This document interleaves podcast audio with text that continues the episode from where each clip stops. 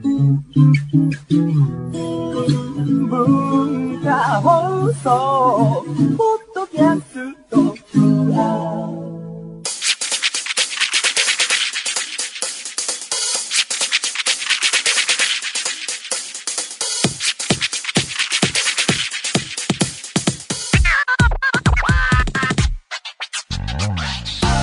んばんは。内山聖輝のワンルーム。パーソナリティの内山聖輝です。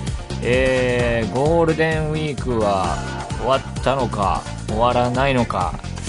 えー、一応今日5月6日もう深夜、えー、明けてますが平日ではあるんですよね。ただこう今日もお休みにして、え、明日土日でまた休みにしてるっていう方もいらっしゃるかもしれませんが何にせよ、えー、ゴールデンウィーク特に関係なくやってましたので僕にはよく分かりませんでしたがまあでもねそんなことはどうでもよくてですねまずはやっぱりレスター優勝おめでとう。いやーおめでとう。今日おめでとうってあと30回ぐらい言ってこの番組終わるっていうのでも別に僕はいいと思うんですけどもね。それくらいすごいことですよ。まあ、知らない人もいらっしゃると思うのでね簡単に言いますとサッカー。えー、イングランドプレミアリーグの、えー、優勝チームが決定しましてそれがなんとレスターシティだということでこれとんでもない奇跡とも言われるような僕この優勝が決定する試合見てたんですけどもこれはレスターの試合じゃなくてですね、えー、優勝を争っていたトッテナム対、え、チェルシーの試合だったんですけれどもこれが、え、引き分けに終わったことで、え、自動的にレスターが1位になることが決まったと。この試合もすごくてね最初、え、チェルシー負けてたのでもう寝ようかなと思ってたんですけど反撃始めて、え、最後終わる寸前にアザールがアザールっていう選手がゴールを決めまして、このゴールもすごくてね、しかもアザールっていう選手、チェルシー自体もそうだけど、今年調子が悪、今シーズン調子が悪かったところで、あのゴール、あのドリブル、いやー、サッカーってすごいなと、本当改めて思っちゃいましたね。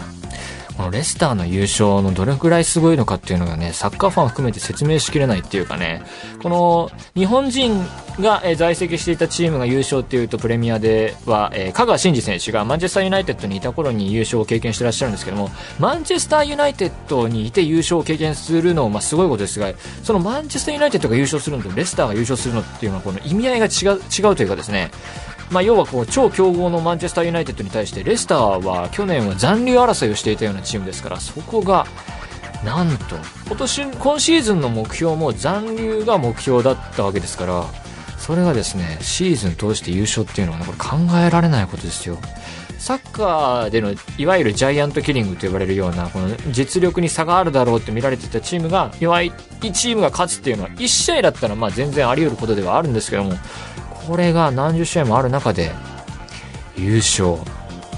すごいとしか言いようがない。これね。めでたいね。じゃあ今日はこれで終わりましょうかね。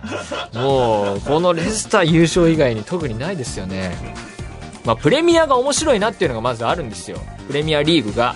えー、プレミアサッカーはまあ、特徴としては結構ぶつかり合いの激しい格闘技みたいな側面もあってですね、しかもそういうぶつかり合いの中でレフェリー、審判はあんまりプレーを止めないっていうか、ファールを取らない主義というか、見ている人もそれを期待するっていうか、ちょこちょこ止めるのを嫌う傾向があるんですけども、ハードプレー、ハードなサッカーっていうのが重んじられがちなんですけども、えドリブルで勝負仕掛けたりだとか、えー、そんな中、えー、他国、例えばドイツのブンデスリーガはもうバイエルン、バイエルンミュンヘンがもう強くてですね、今シーズンもまあ、えー、今の試合状況ちょっとつかめないですけど、収録当時は、まあ、ほぼ4連覇するだろうと言われていますから、するでしょうね。もう、ドルトムントが優勝するのは厳しいと思う。バイエルミュンヘンが4連覇。そして、リーガーに関しては、スペインのリーガーエスパニョーラに関しては、バルサ、レアル、アトレティコが強くて、これ、こういう、この辺りのチームが優勝を争っている。えそしてセリエに関してはユベントスがもう一強ですからもう5連覇しましたからねもう。もう予想がつきやすいわけですよ。他のリーグは。そんな中プレミアは本当に予想がつく今年に関してはもうよ誰も予想してなかった。ほぼ。でもかけてた人もいたらしいですからね。とんでもない倍率になってたらしいですけど。そして来年のプレミアリーグどうなるのか。レスターの来年はねまずこんなにすごいことを成し遂げた中で、選手がどれくらい残るかっていう問題があるわけですよ。やっぱり、しかもレスター今年面白かったのは、あのーし誰それっていう人が大活躍したっていうのがあって、それでブレイクした人が、えー強豪チームに、取られてしまうんじゃないかっていうのがいくつか噂としてあってですねどれくらい選手が残るのかっていう注目ポイントとあと来年に関してはチャンピオンズリーグにもちろん出ますからこのヨーロッパナンバーワンクラブ選手権であるところのチャンピオンズリーグがあるスケジュールでやるとですね週に何試合もやんなきゃいけないからこれに耐えられるのかっていうのがまず今シーズンは結構1週1試合みたいな感じでそのリーグだけに集中することによってあのースタミナが回復したり体力回復したりっていうところでねいい試合できてた側面もあったと思うのでこれがどうなるのかっていうのは来シーズンのレスターが落ちずにいられるのかっていうのが注目ポイントですね。そしてマンチェスターシティはあのペップがやってきますからこれもすごいチームを作るんじゃないかと言われている。チェルシーも監督がコンテになると。でリバプールにはクロップがいるでしょ。でユナイテッドにファンハールが残るのかあるいはモーリーニョが来るのかっていうね。このプレミアの監督、まあ、選手はもちろん監督のキャラの濃さが見どころですね。その監督それぞれのチームの作る思想というか、えーチームの作り方が味わい深いというか。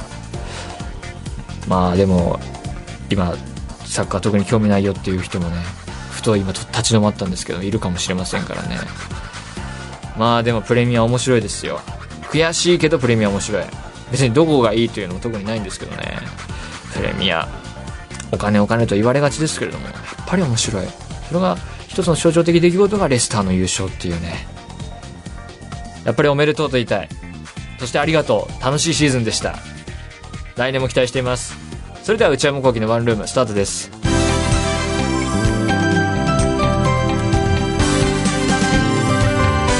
内山聖輝のワンルーム。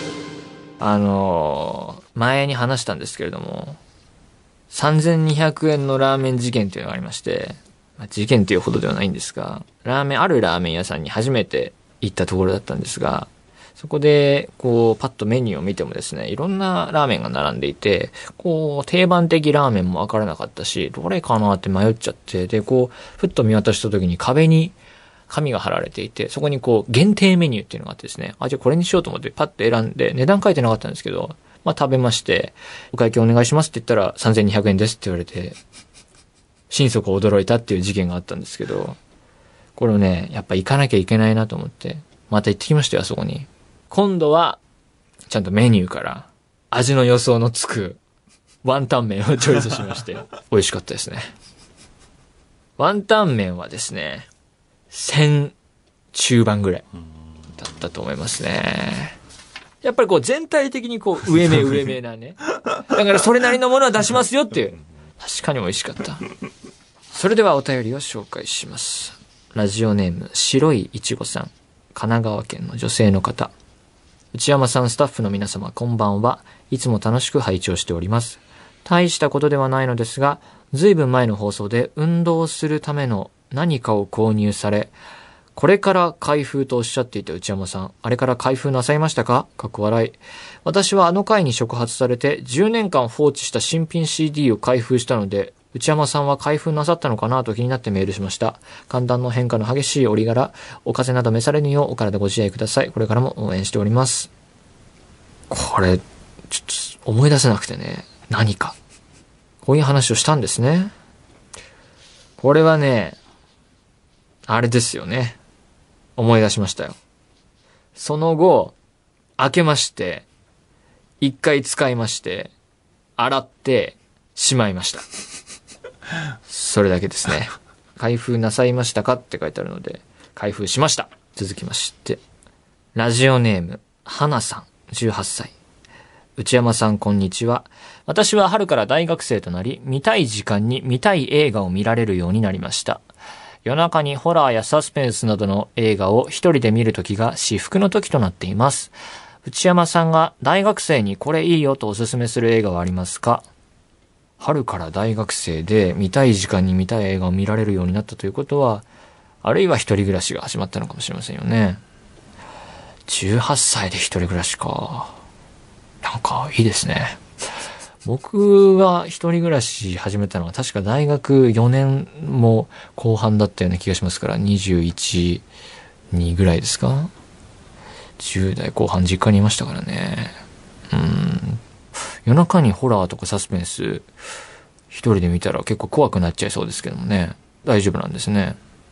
まあ僕、だからその頃は実家にまだいたので、ネットでレンタルを頼むと郵送されてくるやつを結構駆使してね、えー、確かこう2枚綴りかなんかで送られてきて、で、こう2枚返し終わったらまたリストの中から一番上にあるやつが来るっていうのをね、結構それで見てましたけど、その大学生の時は割といわゆるアメリカンニューシネマと呼ばれるような、えー、あれはまあ後付けのジャンルなのかもしれないですけど、えー、そういう映画を見ていてですね、えー、大体、えー、若者がメインキャラクターであることが多くて、えー、新しい時代の、えー、旧世代に対する反抗的な心を持った若者とか、そういうのが題材に扱われることも多い映画群で、大体主人公たちが最後死ぬとか、こう、わーって撃ち殺されるって、いきなり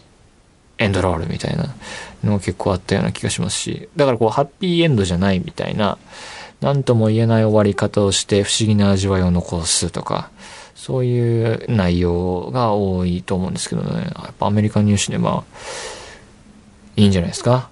うん。えー、映画見て楽しんでみてください。というわけで、えー、このような形で何でもいいので送ってみてください。皆様からのお便り引き続きお待ちしております。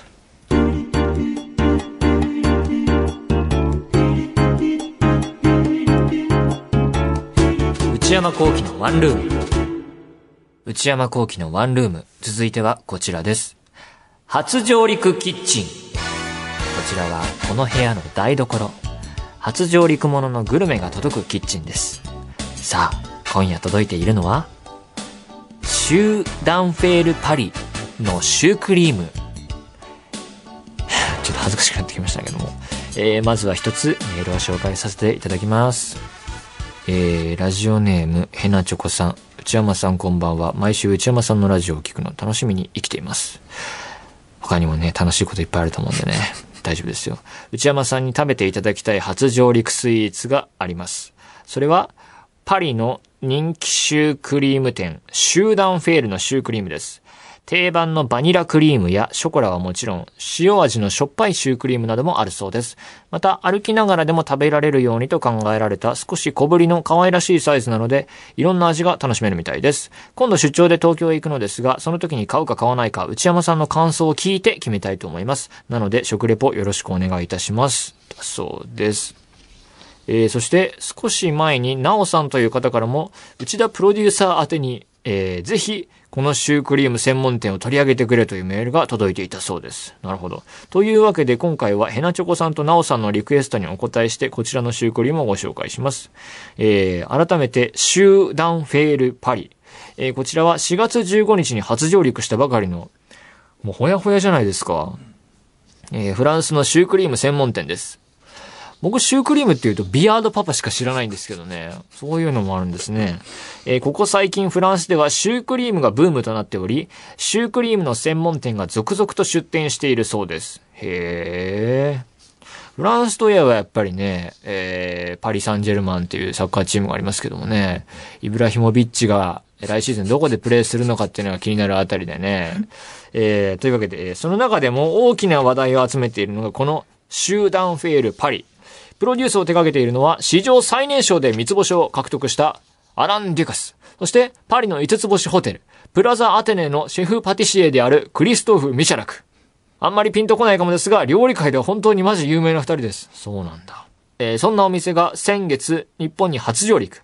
今年の3月、新宿にできたばかりの商業施設、ニューマンにオープンしました。N-E-W-O-M-A-N。これニューマンって言うんだね。もう知ってますよあれね。はいはいはい。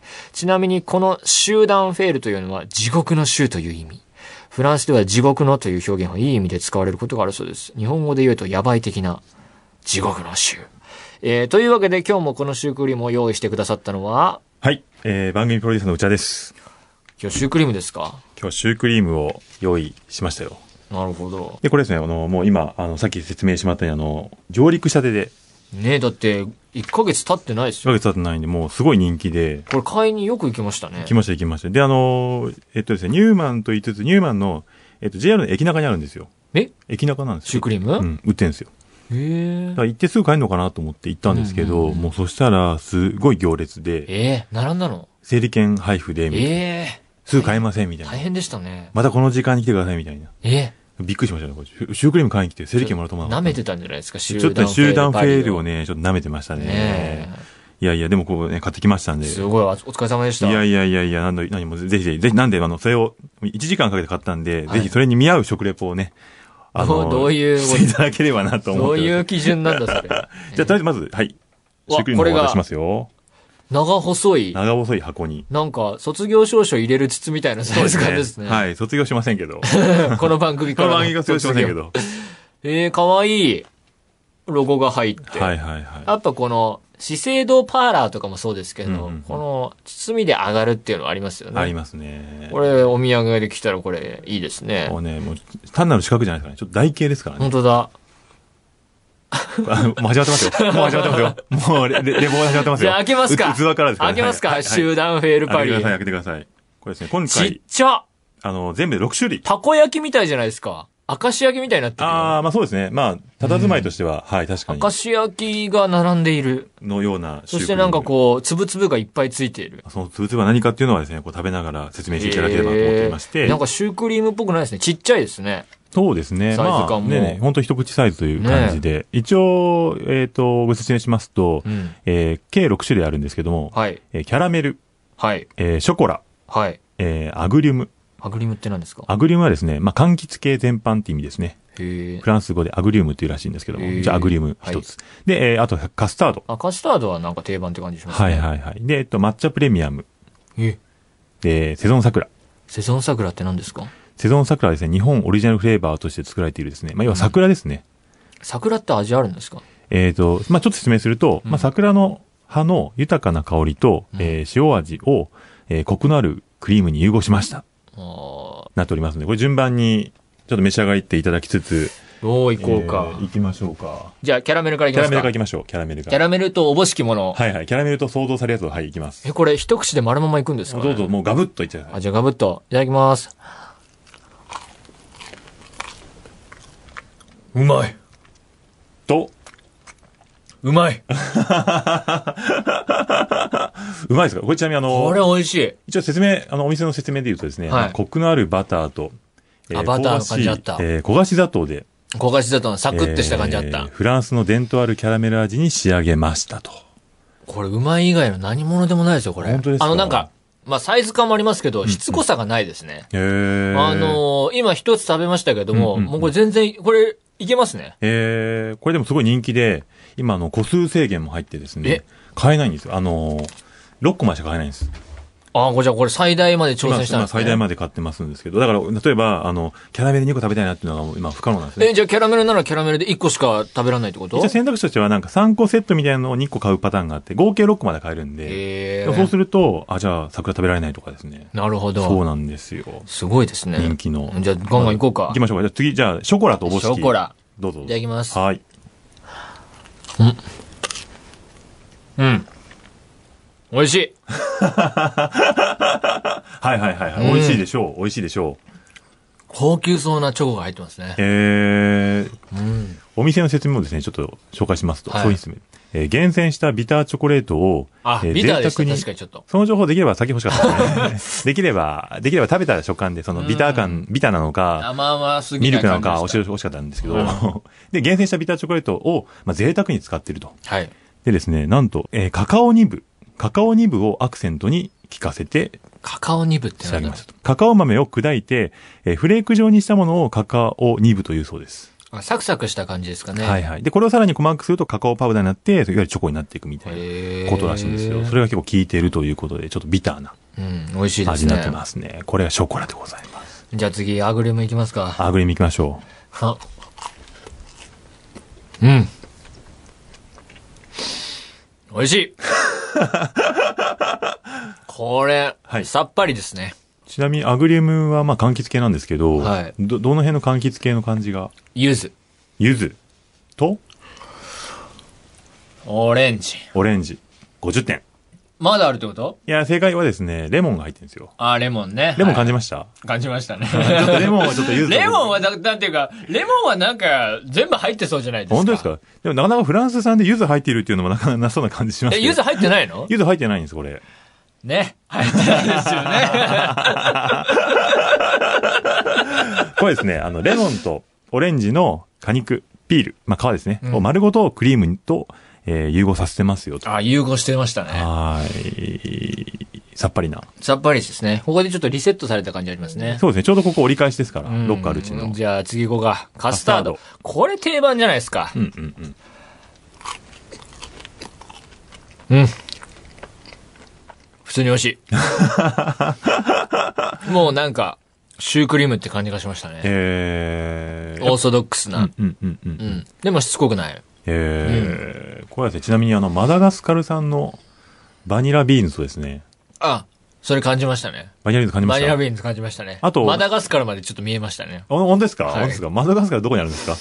あれね、映画にもありましたあ、そうそうそう。ガスカル。あります、あります。その、そのマダガスカル産のバニラビーンズを使いまして、あと他なんか感じたもあります？ん？あと他に感じたも感じる？うん。うん、サクサク。サクサク。お食感に行きましたね。ふわ、ふわサク。ふわサクとろ。これですね、バニラビーンズと、あと香り豊かなトンカ豆。トンカ豆？トンカ豆を使い、カスタードを仕上げましたと。トンカ豆？って何ですか？トンカ豆、僕もわかんない。ちょっと調べたんですけど、うんこれ要はあの、バニラみたいなもんですね。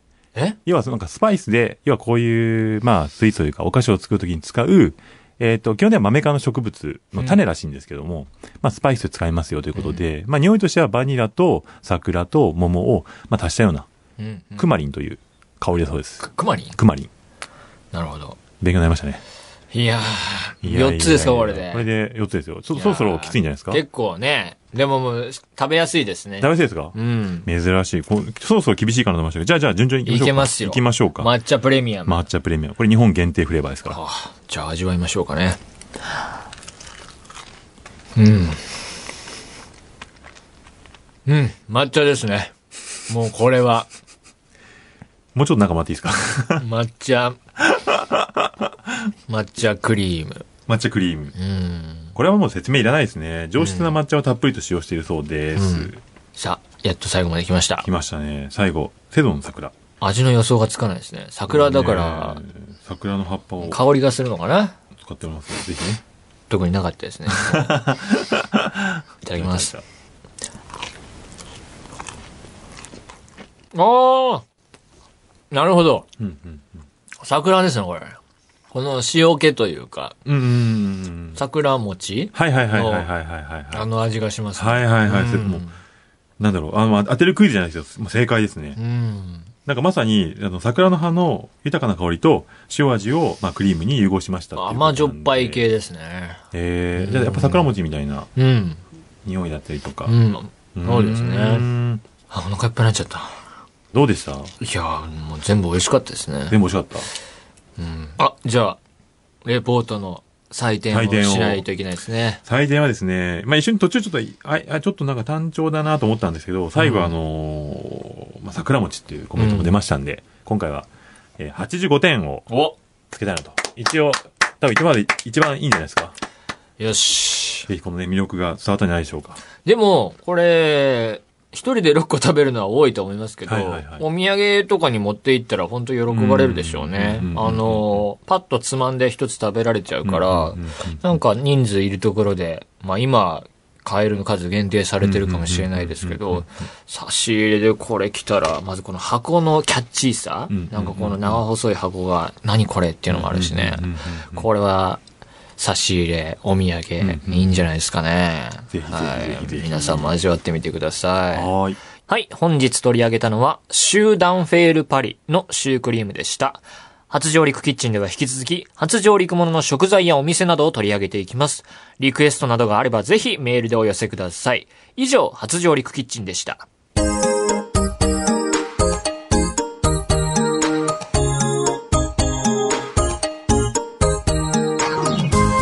内山幸喜のワンルーム、そろそろお別れのお時間です。えー、今日はね、シュークリーム、初上陸したシュークリームを食べて、レポートしてきましたが、もうすっかりお腹いっぱいになっちゃって、とても美味しかったですね。